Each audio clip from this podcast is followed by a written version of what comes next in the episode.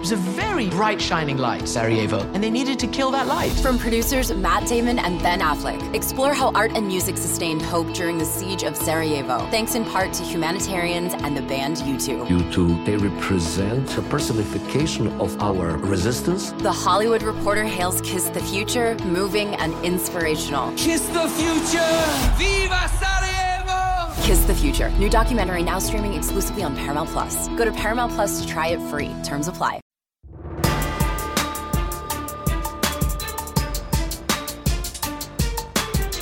What's going on? Welcome to Kanell and Bell on this Thursday. My man Raja is off today, so we'll we'll make do without my guy Raj. We'll probably have a Kanell and company of sorts today. Joey's in the uh, control room. He's going to help me out. We got Emory Hunt's going to help make some picks for us, NFL and college.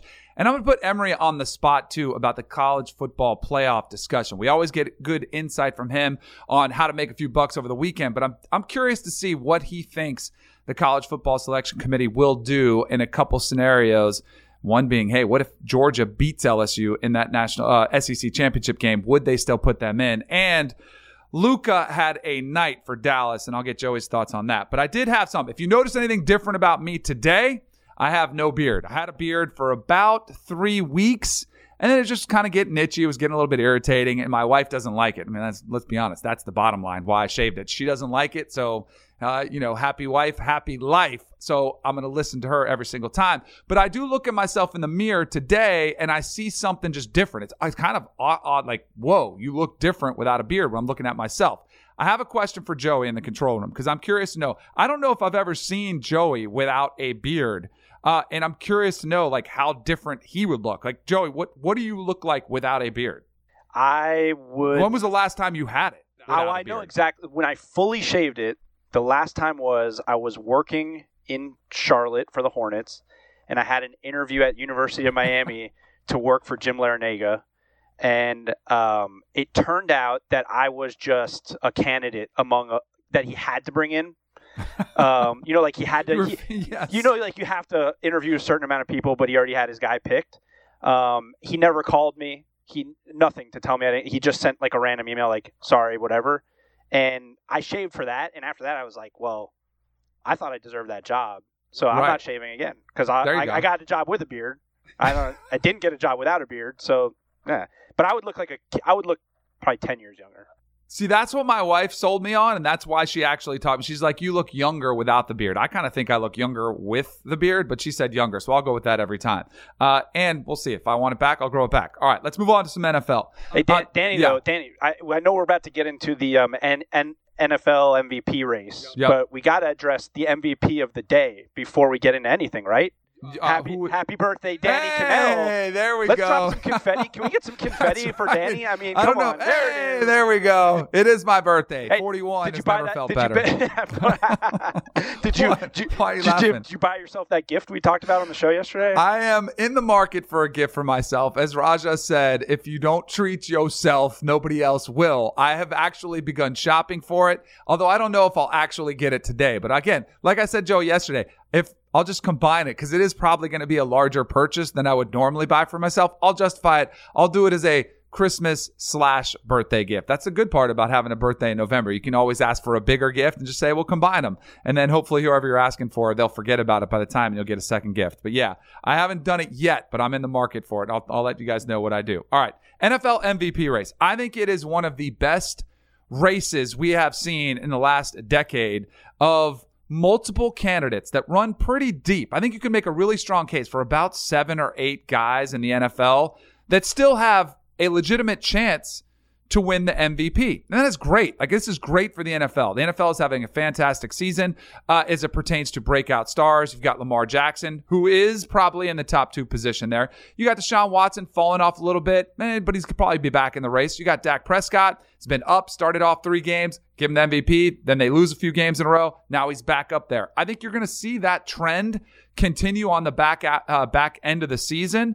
So let's take a look at it. Let's see. Let's see who we think collectively, Kanell and Company, who we think can actually win the award as we look at Westgate's latest NFL MVP odds. No surprise to me that Lamar Jackson, Russell Wilson uh, are top one and two and starting to separate themselves from the field at plus 150 and plus 175, respectively.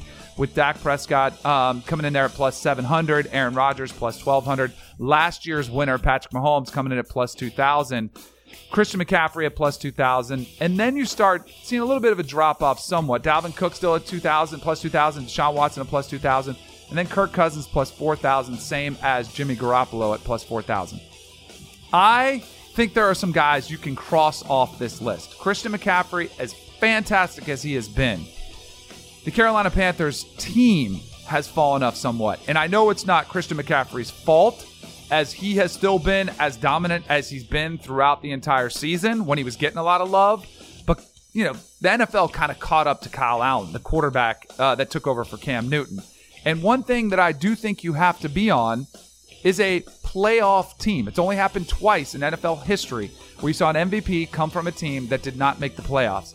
I don't think the Carolina Panthers are going to make the, the playoffs sitting at 5 and 5. You got the Vikings at eight and three, who would you know shore up the wild card spot there. You've got the Seattle Seahawks. Like I think the the wild card spot is going to be filled by either Seattle or Minnesota, and I don't think the Carolina Panthers are going to win their division with the Saints sitting comfortably in the lead. So that's what I think is going to hurt Christian McCaffrey the most in this discussion is that he is going to be a victim of his circumstance. The team isn't good, so people are going to forget about. and it might be one of the best seasons we've ever seen put forward by a running back. When you look at totality of rushing the football, catching it, total yards from scrimmage, it's going to be insane. Joey, are you with me that we can pretty much write off Christian McCaffrey from the conversation? Yeah, I mean, I don't think you're going to be able to give it to a guy who's not in the playoffs, and they have a long road ahead of them to get back into the playoffs. From what I'm seeing, I mean, I think they're going to have to win.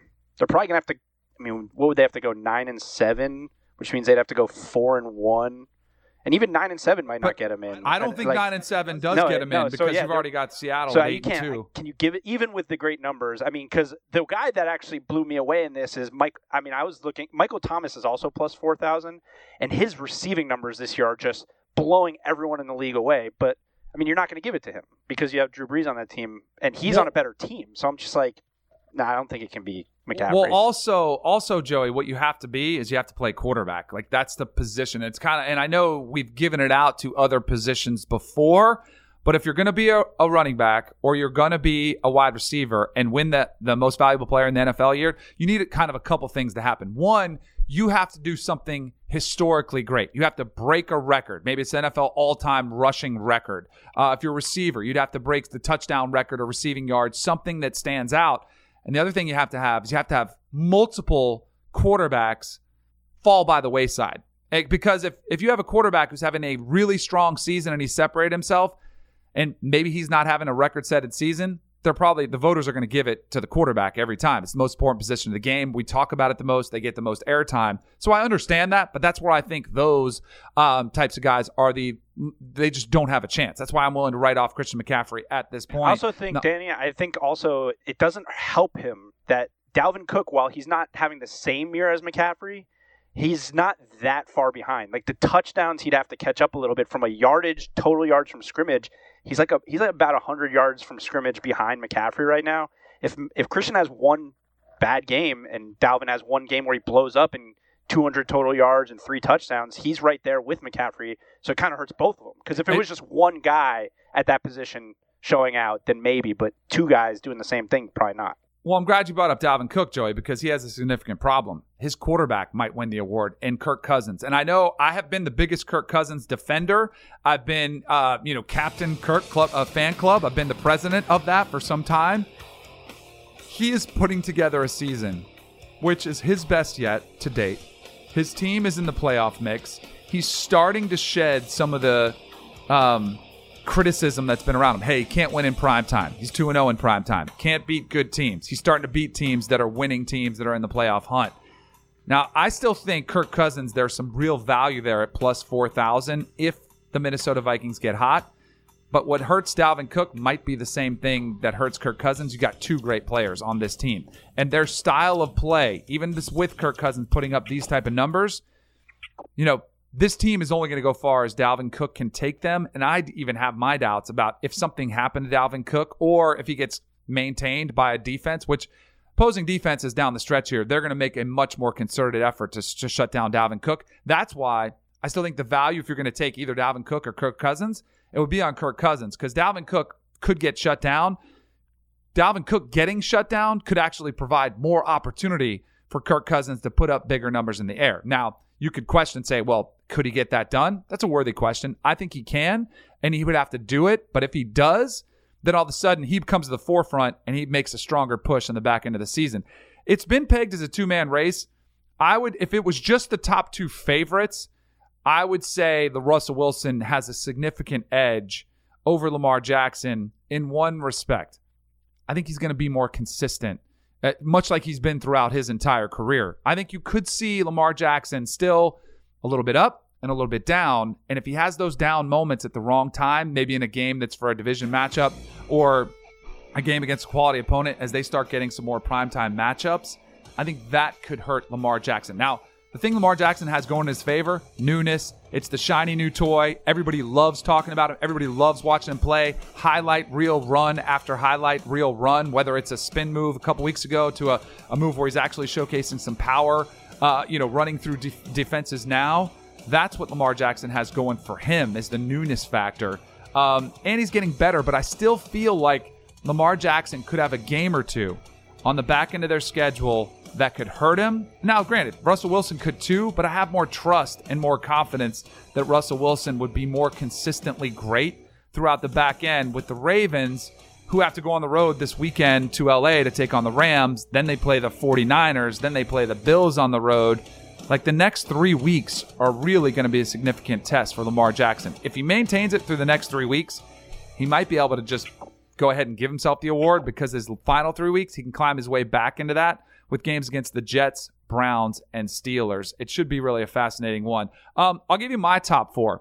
I think it's Lamar, Russ, Dak Prescott. I think is still somebody that's been forgotten. I already gave you Kirk Cousins; he's in my four. But Dak Prescott is somebody that's been overlooked somewhat, but he's going to have an opportunity. One, you got the star on your helmet. You're a Dallas Cowboy. That brand goes a long way. You get a lot of airtime nationally. You get a lot of nationally televised game. You start getting right at the right time, which he is the last couple games, playing some of his best football to date. I know he's got the nine interceptions, which kind of jump out to you, but those were earlier in the season during that three game uh, three game skid where they lost to the Saints, Packers, and Jets. You play nationally recognized brand, uh, and I do think he would have some people on his side that would say, "All right, you know, hey, this guy deserves a contract, one of the lowest paid uh, quarterbacks in the NFL." I think that could actually help him too. But I just, I don't know if I could see him overtaking um, Russell Wilson. If you had me, one guy, put all your eggs in one basket, it would be Russell Wilson with Seattle because I'm very bullish on Seattle, not only for him in the MVP race, but also as a team to make a very deep, deep playoff run. And maybe that's because I predicted that in the preseason. It's hard for me to admit I'm wrong, but I still think the Seahawks are going to have an outstanding finish to the season. Uh, speaking of the quarterback position, there could be some really, really interesting storylines that develop this offseason as it pertains to quarterback movement. We could see a quarterback carousel of some sorts, and we could also see some guys who have been entrenched starters, franchise quarterbacks on the outside looking in at when it comes to the 2020 NFL season. So there's going to be a bunch of teams that are going to be looking for quarterbacks. Here's some of the quarterbacks who could find themselves. Andy Dalton, he's done in Cincinnati, right? He's already been benched for Randy uh, for Ryan Finley. Marcus Mariota, Ryan Tannehill might have stolen that job from him and, and made a new gig. Philip Rivers has had a two atrocious weeks, throwing seven interceptions. Eli, I don't even know if he's going to look for another job, but if he is, he'd be out there on the market. Mitchell Trubisky still somewhat in the uh, air. I think they're, it's going to be hard for the Bears to cut ties with their former second overall pick, but he's kind of given them no choice where they might move on. Teddy Bridgewater going to be free. I think the Saints try to bring him back to convince him to go for the uh, heir apparent to Drew Brees. Cam Newton. Now this is a little bit up more in the air because I thought Kyle Allen had stolen his job, and then Kyle Allen has really struggled. So maybe the Carolina Panthers bring him back for one more year. And then Jameis Winston, I think he's done. I think he's kind of made the decision easy for the Bucks as well. So you got what do we have here? Eight quarterbacks who have been pretty household names as far as it pertains to being a franchise quarterback in the NFL. They're going to be looking for spots, and there's about the same amount of teams looking for spots. But here's the problem when you look at some of the teams that could be looking for quarterbacks, you got the Miami Dolphins, obviously, they've been tanking. They got Ryan Fitzpatrick. You got the Titans. I think Tannehill might have earned himself the job. The Bengals went to Ryan Philly. I think the Bengals are absolutely drafting a quarterback with the first overall pick. I think it should be Joe Burrow. He's from Ohio. It makes a lot of sense. So that takes off one of these teams off the table as for one of these landing spots because I don't think they would sign a Cam Newton or even though he is does have some odds to go there or an entrenched starter because you really want a mentor role for a younger quarterback. The Broncos, who the heck knows what they're going to do uh, with Brandon Allen taking over Joe Flacco. Don't forget they drafted Drew Lock last year, who has been banged up. Maybe he gets to play in the back half of the season. They get to see what he's made of. The Bears are definitely in the market for a quarterback. Maybe they're the ones that bring in. Maybe they'd be the team that doesn't draft a quarterback and they bring in a Cam Newton type uh, to go there. Maybe even a Teddy Bridgewater. The Panthers, they're in the market for a quarterback. They like Callum, but I don't think they love him. I think they would love to bring in somebody to compete. And the Bucks are wide open. I think the Buccaneers are the one job that uh, quarterback job that is wide open there. But when you match these up, eight quarterbacks looking for teams, eight quarterbacks that are in the need for quarterback uh, for a quarterback, but they got draft picks. Some of those are going to be filled with draft choices. So you're going to see some guys looking at potentially no longer being franchise quarterbacks, which there will be some turnover, and that's part of sports. It's what happens. Going to be tough bill for some quarterbacks to swallow when they look around at the market, the landscape, and they find themselves on the outside looking in. Or maybe the best case, but not for them, is competing for a job. Hey, we'll, we'll give you a contract. We're not going to pay you the big money. We're going to make you compete, maybe be a mentor, but at least they'll still have a job. Definitely going to be some quarterback movement uh, throughout this season. It'll be an interesting off story, off off season storyline to keep our eyes on. Hello, everyone. It's Micah Richards here. You might have seen me on CBS working on their Champions League coverage over the last couple of years. I wanted to tell you about an exciting new podcast that I've been working on. It's called The Rest is Football. It's me, alongside Gary Lineker and Alan Shearer, two absolute legends of the game. The show combines topical debate from the world of soccer along with outrageous tales from our careers. And I mean, outrageous. Just search The Rest is Football wherever you get your podcasts. All the best from Big Meats. This is Tony Kornheiser's show. I'm Tony. You expected someone else? So, what exactly is the show about? Hmm, I don't know. It's a sports show nominally. Football's over, but we're finally at a point where things matter in college basketball, and baseball season is on deck. Greatest three words in the English language pitchers and catchers. We have some of the best voices come on and explain what matters or what makes an upset, like Ryan does. Nine over eight. No, that's not an upset. No, yeah, it is, Bob. And if you're lucky, I might just tell you about my search for discounted sleep pants or my worries about what my dog just ate. Listen on the Audacy app or wherever you get your podcasts. Welcome back to the show. As we do every single Thursday, we get on our guy Emory Hunt. Does a fantastic, uh, fantastic job for us breaking down some games, giving us some picks. But Emory, I want to start with a conversation with what just had, which was the MVP uh, discussion in the NFL.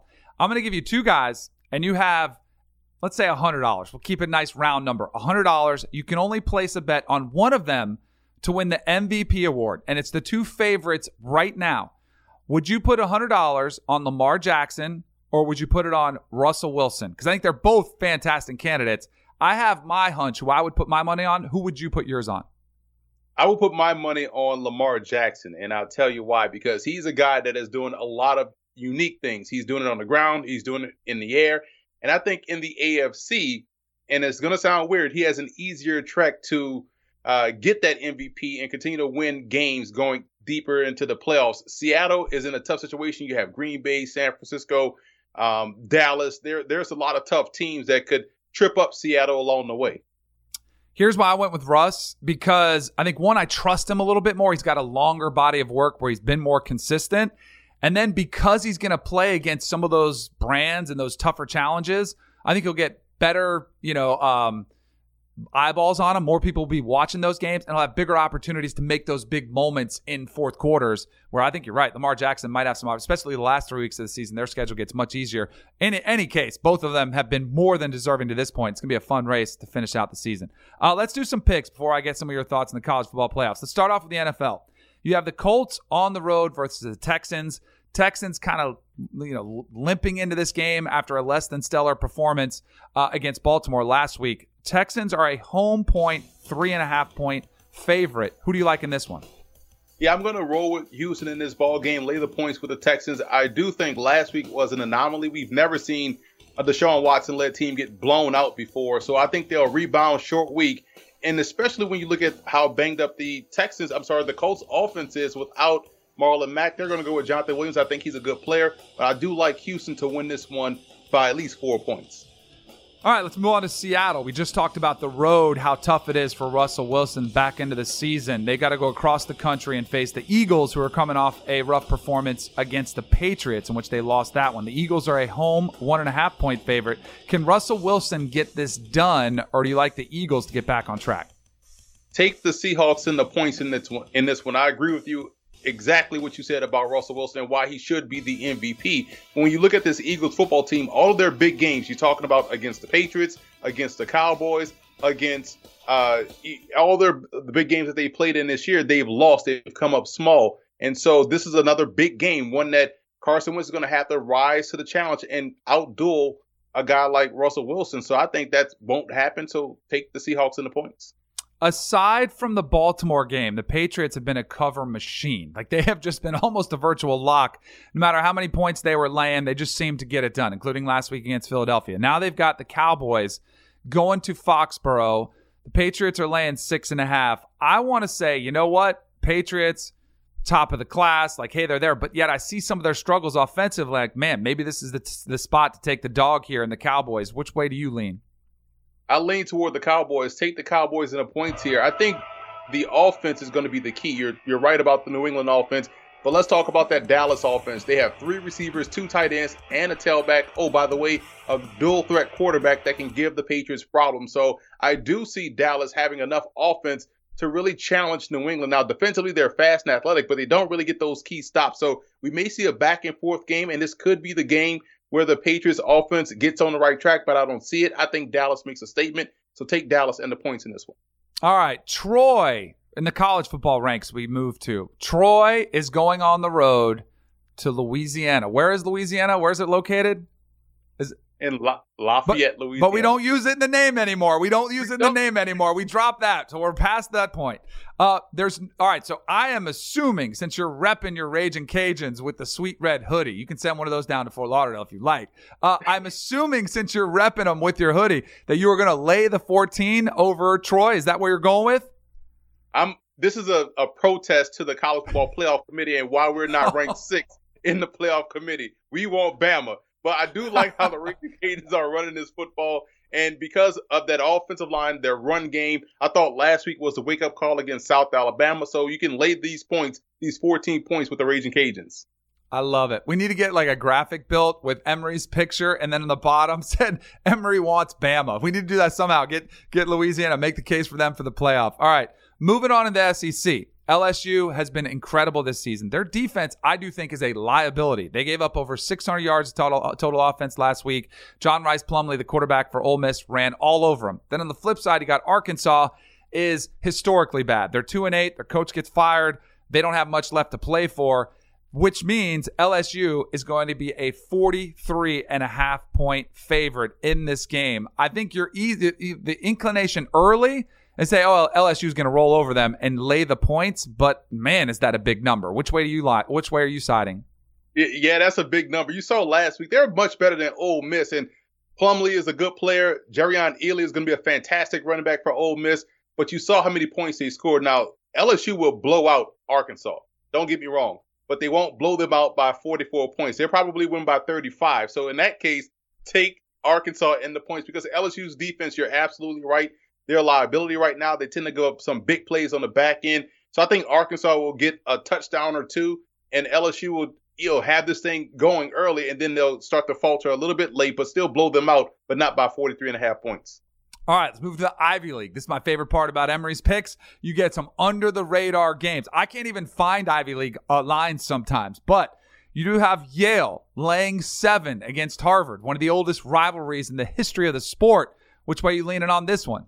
Give me some nuggets. Love the, love the Yale Bulldogs. You'll like this fact that their quarterback, Kurt Rawlings, is one of the best QBs in the FCS. And they also have a good running back in Zane Dudek.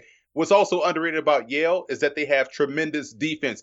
Last week, they were a seven point underdog to Princeton. and they blew Princeton out 51-14 or 51-17, something like that. But their defense is a big reason why they can get this win versus Harvard, and also they have the offense to really pull ahead and pull away toward the end.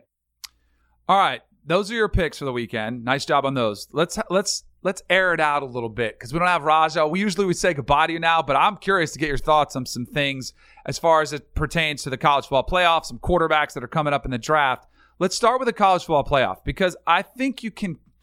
I don't know. You can never make the assumption in college football because wackiness unfolds and you see chaos. But I feel pretty good about LSU, Ohio State, and Clemson, which brings us to the fourth spot. Um, do you think Bama? They're sitting at five, and I think their fans might be a little bit misled because they think, oh, if Georgia gets beat by LSU, we're going to just pop up a spot. I don't think that's the case. Do you? Would you make a case for Alabama if they win out without Tua? Would you make a case for them to be one of the final four teams when it comes time for the selection to be made? You can definitely make a case for them because of how they they played already without Tua. So they play competitive football. They still have a good run game. They have tremendous talent at receiver. Defensively, they're not the Bama defense, but they're still very good. So you can make the case that they are a better football team than Georgia. But I wouldn't discount what Oregon does up front. But now you have to worry about if Herbert can win a big game. I also wouldn't count out Oklahoma, depending on how they do. Is seeing that, that comeback they had against Baylor and how they can do down the stretch and maybe meet up with Baylor once again. So those teams could get in the way. And also Utah. Utah plays an SEC type game. They run the football. They got great defense, efficient quarterback play from Tyler Huntley, who's one of the more underrated quarterbacks in the country. So Utah, Oregon, and Oklahoma, I think, are the, the, the guys that are standing in front of Alabama if all things go how we just talked about according to plan. You know, you mentioned um, Tyler Huntley right there. He's putting together a fantastic season. They don't ask him to do a ton, but man, is he being efficient in the clutch. 13 touchdowns, only one interception on the year. I think you you mentioned underrated players. I think he is maybe one of the most underrated players in the country. That Oregon Utah game, I think, is going to be fascinating. I think the Pac 12 is in a really good spot, assuming they both win their regular season games and face each other as one loss, you know, division champs for a Pac 12 title. I think the Pac 12 is in good shape. Although, the one thing that concerns me is if Oregon beats Utah, they'd be the Pac 12 champ with one loss. And if Bama goes to Auburn, and blows them out. I don't think of you know a field goal. I don't think it gets it done. But if they blow Auburn out with you know a significant victory with Mac Jones at quarterback, I think Bama fans and their you know they would be making a push saying, "Well, hold on a second, Oregon, you played Auburn at a neutral site and you lost. We played them with our backup quarterback and we destroyed them." I think that makes it a really tough decision on the committee. But ultimately, I do think conference champions will re- resonate, and I think the Pac 12 will get that spot. But man, that could be fascinating as that unfolds. Um, you do a fantastic job evaluating the quarterbacks as they come out for the draft. Uh, you were one of the guys who was promoting and talking up Lamar Jackson. I was too. We were both on the same page there when he was coming out of Louisville saying, hey, this guy can play, and he's made us both look good. Um, who would be your number one quarterback coming out in the 2020 uh, NFL draft? Right now, and this is early, but if I was to say number one quarterback and I'm looking at how they play versus pressure, how they handle the moment, how they are moving their team down the field, I would be hard pressed to not take a guy like Jalen Hurts because of how battle tested he is. You talk about what he went through at Alabama, how he came back and helped save their season uh, in that SEC championship game, going to Oklahoma, short notice, spring ball, got that all offense under wraps and was able to lead them out on the field this year and doing great things for the Sooners program with Lincoln Riley leading the way. So you're going to have a guy that's battle tested in two Power Five programs, have two premier head coaches that's going to sing his praises as a as a type of person and quarterback he is, and we've seen him be unflappable versus pressure in adverse situations. So I would be hard pressed to not take a first round flyer on Jalen Hurts in this draft class. So I think he's going to be a really interesting case study because he hasn't been getting that much love. And Raj and I actually talked about this yesterday. I thought he might have been a seventh round pick if he just didn't play. If he would have stayed at uh, Alabama, not really played that much again, and had just graduated and prepared for the draft. I think he probably would have been a sixth or seventh rounder. I think he's played his way into a much higher draft position. I don't think he's going to get picked in the first round. I just I I think he's got a. I think one thing that actually might actually hurt him is the fact that he plays at Oklahoma, and at some point, I think teams are going to be like, "Man, all right, this system is incredible." And I think it's going to really matter what he looks like when he works out in the, you know, how does he throw at his pro day? I hope he does. I hope he rises there. I'll be a little bit more surprised if he gets taken in the first round. Not saying he's not deserving. I just think when you evaluate everything and what the NFL uh, is going to evaluate with him, I wonder if he'll get in the first round. I hope he does. It'd be an incredible story. Uh, what about Joe Burrow? He would be my first guy right now before you get into all the, hey, what do they look like in their workout and shorts and all the, the interview process? Because you mentioned games against pressure like what he's done and what he's meant to this LSU team and how accurate he is. I mean, he's going to set the record for completion percentage in the regular season or in college football in, one season. He's almost at 79% of his you know passes completed. And he doesn't just dink and dunk it around the field. And he's done it against, you know, whatever team it was, whether it was Texas on the road, whether it was Alabama, whether it was all, any team, he has stepped up in a big way. Where do you think you would have Joe Burrow uh, coming out in the draft? What spot? Where, where would you see him going? Yeah, he would be like 1A, 1B when you're talking about guys that are unflappable. You go back to last year, how he did it against Auburn in that ball game. So Burrow has that it factor that you want. I know a lot of people question his arm strength, but the ball gets there and you can overcome lack of arm strength per se with great anticipation. I think he anticipates well. His placement is where it needs to be. And he has that moxie. I know people love that word and, and love to make fun of it, but that's true. He has that about him and that's a big reason why LSU is looking like they are going to be a national champion this year because of Joe Burrow and what he does against the best competition. To me, I would only trust a guy like Burrow and Hurts. Everyone else, you see a little bit of falter in the big games in those pressure type situations. Burrow and Hurts don't do that. And, and one more thing about Hurts, his situation reminds me a lot of Dak Prescott. I had the same sentiment about Dak Prescott uh, that you did uh, when you talk about him leading up to his senior year. It's like, all right, well, he'll, he'll be a nice backup quarterback. But then it was in a uh, bowl game against NC State against Jacoby Brissett where you kind of thought, you know, Prescott kind of looks improved. He goes out to the Senior Bowl, which you expect Hurts to do, and do a great job down there, win the MVP, and now we see him doing great things in the NFL. But Burrow, make no mistakes about it. You told me you took Burrow over Hurts. I wouldn't argue one bit because Burrow is a fantastic player. I can care less about, couldn't care any less about arm strength. I love his anticipation and what he does versus pressure, both of the moment versus the defense and also in the situation.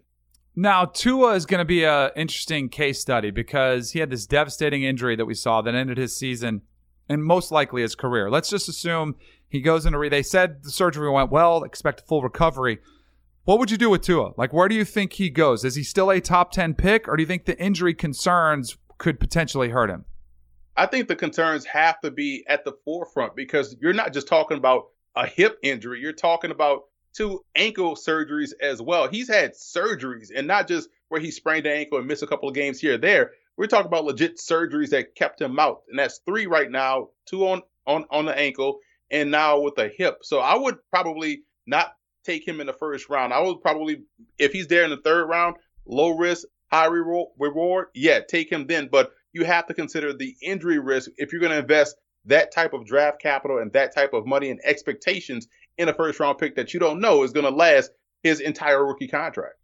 Emory, good stuff, man. Appreciate the time. Go Raging Cajuns, right? All right, welcome back to Kanell and Bell. Luka Doncic had a night. He's had a season so far for the Dallas Mavericks. Uh, at following up, just putting an emphatic statement, uh, following up his rookie of the year type season he had last year to where last night he had a triple double in just 25 minutes of the game. And it was it was dominant, it was fun, it was flashy, it was everything you would look for. Everything that people are excited about him, he was doing on the season so far. So he had 35, let me just get it. 35 points, 11 assists, and 10 rebounds in 25 minutes. That's right. 35 points. He had 22 points in the first quarter. I mean, he came out on fire. And not only this, and I was talking to Joey about this before the show. Joey, did you see the play that I was talking about when we were texting back and forth? Where he was driving through the lane, he was he went for the assist and he gave it through the wickets. Like yeah, it, yeah, was, it, was it looked so effortless. Like it didn't even look like sometimes you see guys sizing it up and they kind of telegraph it. It was so smooth and understated. Like that's the most complimentary thing you can say is it looked like it was just natural to him to find an opening to make an assist through the legs of an opponent. Like it was it was awesome. Yeah, it's it's um he is you talk about the smoothness. Um he is um they were talking about who to compare him to on the broadcast. And uh like they said that Rick Carlisle compared him to like 30 guys because there's not just one guy. But I was watching, I'm just like, the, he's so he's like Steph smoothness right now. Like everything he does is so effortless. Like when Steph was in at his best, every time he shot, you were more surprised when he missed. You know, like he's like every time he shoots, it's going in. Every pass he makes is perfect. Everything he does is right. And it, I just he's not he's so much bigger than Steph. He's a different player than Steph, but that effort that effortlessness that I saw like the, in the way he's been playing the last couple games, that's the way it kind of struck me because even when you compare him to like he's got a little Harden, but Harden sometimes struggles and he's got you know he, the skill level like the LeBron and all that, but I mean the effortlessness is what stuck out to me last night, like you said. So when you look at him in the bigger conversation, because I was watching the game too, and Van Gundy was talking about it, and he was mentioning a conversation he had with the Dallas radio uh, analyst, and he said, you know, hey, is it crazy to say that Luka is one of the best players in the NBA right now? And Van Gundy was like, no, it's not. And then it's like, well, all right, if he's in that conversation, just how high are you willing to go, and where and how long does it take for him to have to be taken uh, uh, seriously in that conversation? So right now he's fourth in the NBA with 29.9 points, almost 30 points a game. He trails James Harden, Giannis, and Bradley Beal, who's quietly having an outstanding season in Washington. Um, where where do you rank him, Joey? Because I think he's definitely top five, and I think this is current players that are actually healthy right now. Because I think you definitely get a boost with KD and Steph Curry being out. Those guys are top five players without argument, maybe top three. So they're gone. You got Harden, you got LeBron, you got Giannis. You know, you got Kyrie. What, what, where do you think he falls in that? Hey, top five, top seven. Where would you put Luka at this point? Yeah, it's crazy to even consider that where we were ahead of the season. So I think we talked about it on the show before the season. My top five, and not even including KD, was Kawhi one, LeBron two. I think I had Giannis three, Steph four, AD five, and then I think I had Harden six. Like those are my lock top players in the league. But you make a good if it's guys that are currently playing.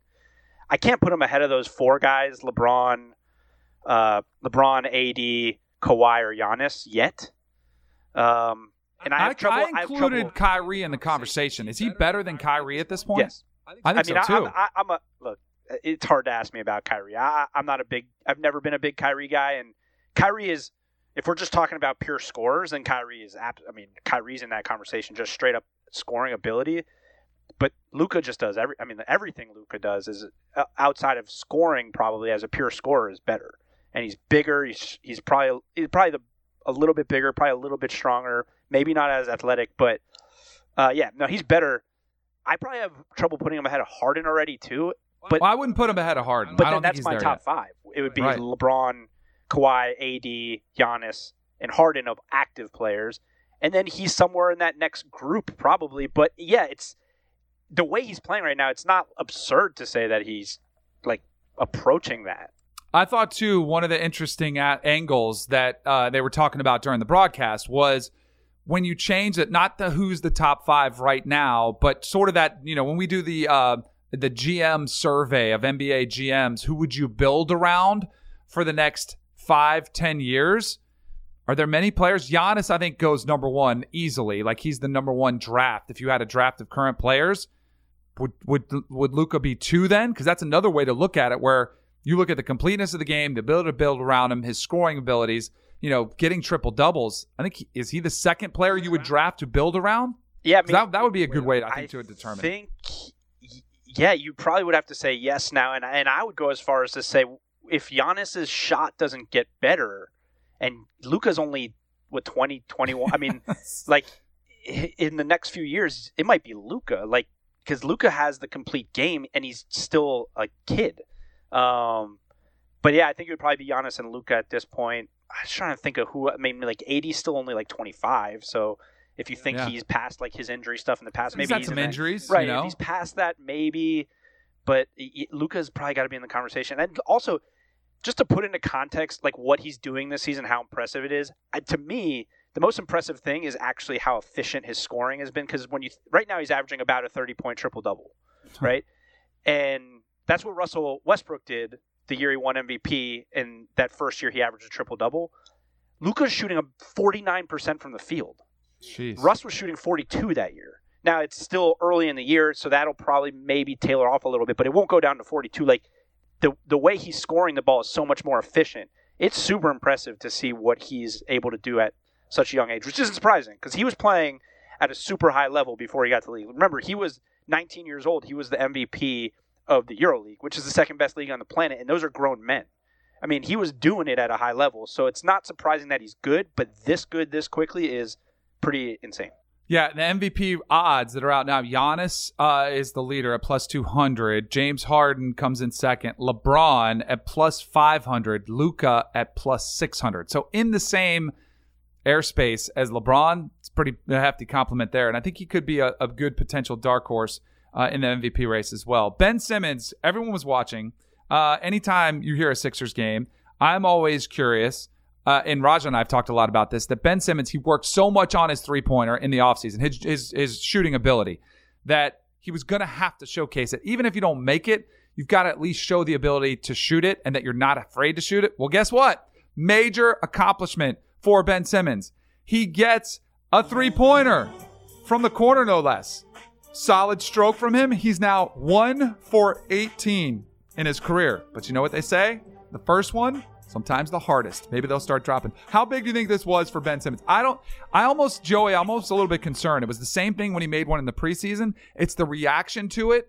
Doesn't make it easier. It makes it a little bit more like, ugh, like I'm almost getting mocked because everybody's cheering, crowd goes nuts, social media, they make a big deal out of it. The when it becomes not a big deal that Ben Simmons makes a three, that's when he's past the hump. Because I think it becomes more of a distraction when everybody makes such a big deal when he makes a three. Are you with me on that?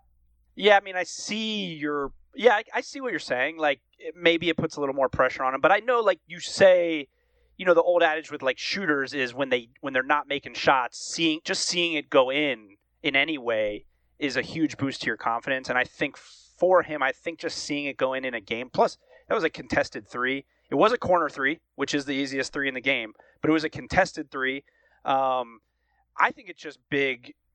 I think it's big. I, you you just see it. It's the same thing that happened in the in the um in the preseason game that happened in that game. The team, like just for the team, they they go nuts to see him make that three.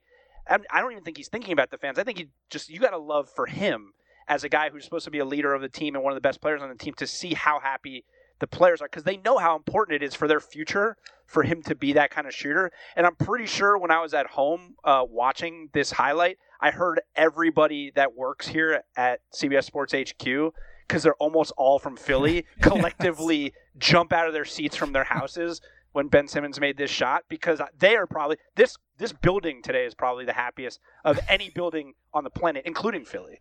That's right. I thought it was because my birthday. I guess it's not. I guess it's because uh, Ben Simmons made a three. That too, that too. Yeah, yeah, that too for Welcome back to Kanell and Bell. Before we get to James Wiseman at Memphis, we did want to recap a couple other things that took place last night in the NBA. Kawhi Leonard came back after missing a couple due to injury, so it was the first time him and Paul George played together.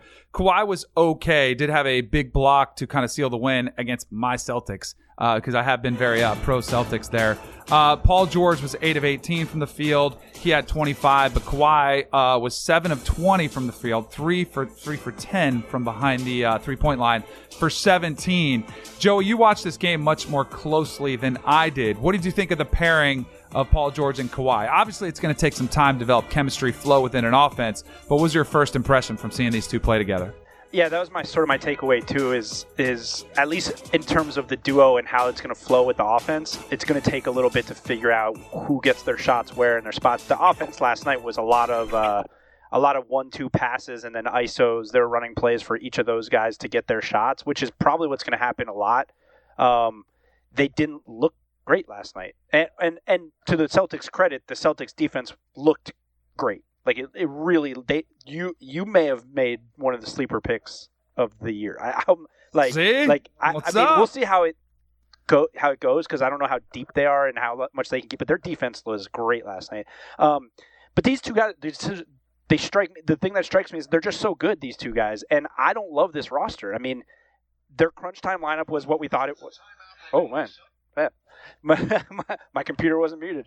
Um, the uh, their crunch time lineup was Pat Beverley, Lou Williams, and Montrezl Harrell with those two guys.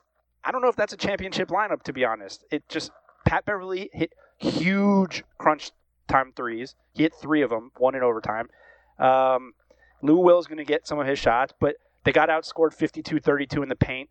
They got outscored in second chance points. They got outscored in fast break points. But when you have two of the best players in the NBA, you win.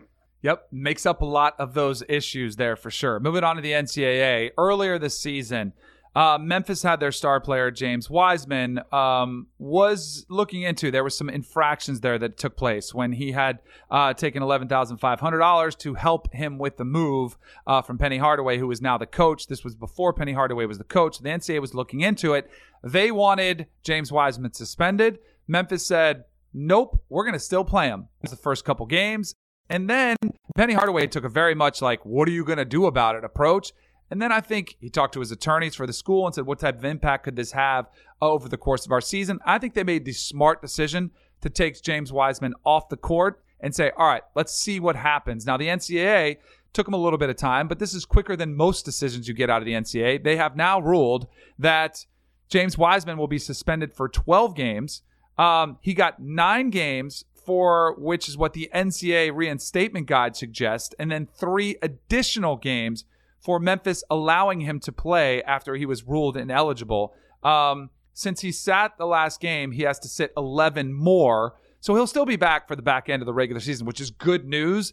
He does have to donate 11,500, the money which he took, he has to now donate it, which is kind of weird. And Chase Young, the uh, defensive lineman for Ohio State, he asked for a loan and he paid back the loan, which is why he got two games. Now, this wasn't a loan, this was more of a gift. So, who are you going to pay back?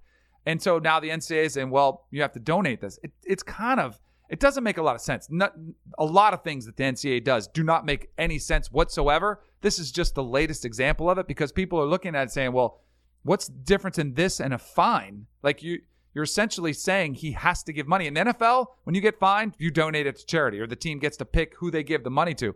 Is that this much different? So then you're you're fining an amateur athlete who is making no money. It's one thing if you want to punish them, have them sit out games, but then on top of that, you want to essentially fine them by making them donate $11,500, which is going to be hard to come by. I think the optics of that are horrific in a time when the NCAA could have used this as an opportunity to maybe come down a little bit lighter.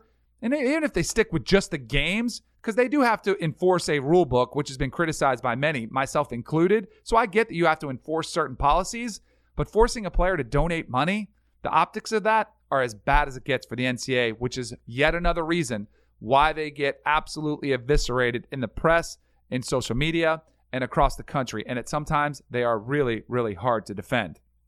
Le'Veon Bell of the New York Jets came out and tweeted out yesterday. He said, I done had five, quote, random HGS HGH blood test in 10 weeks. At NFL, I'm not doing another after today. Whatever y'all looking for, it obviously ain't here.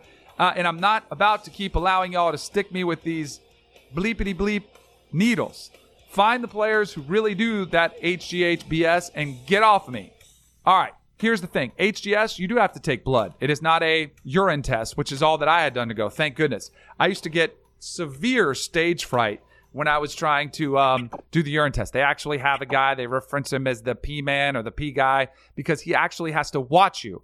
And you have to drop your drawers to your ankles. You have to pull up your shirt above your chest so they get a full view. So they make sure there are no, let's just, uh, implants, anything else, fake um, body parts that you could use there. It is uncomfortable to say the least.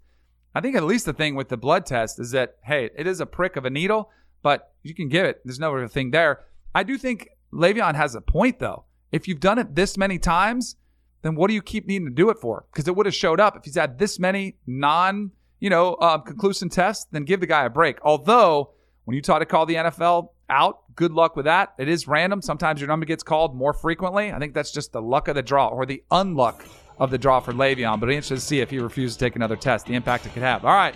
You see the confetti. Birthday day. I'm off and running. Enjoy yours. We're back tomorrow with Raja breaking down the weekend's games. Enjoy your day.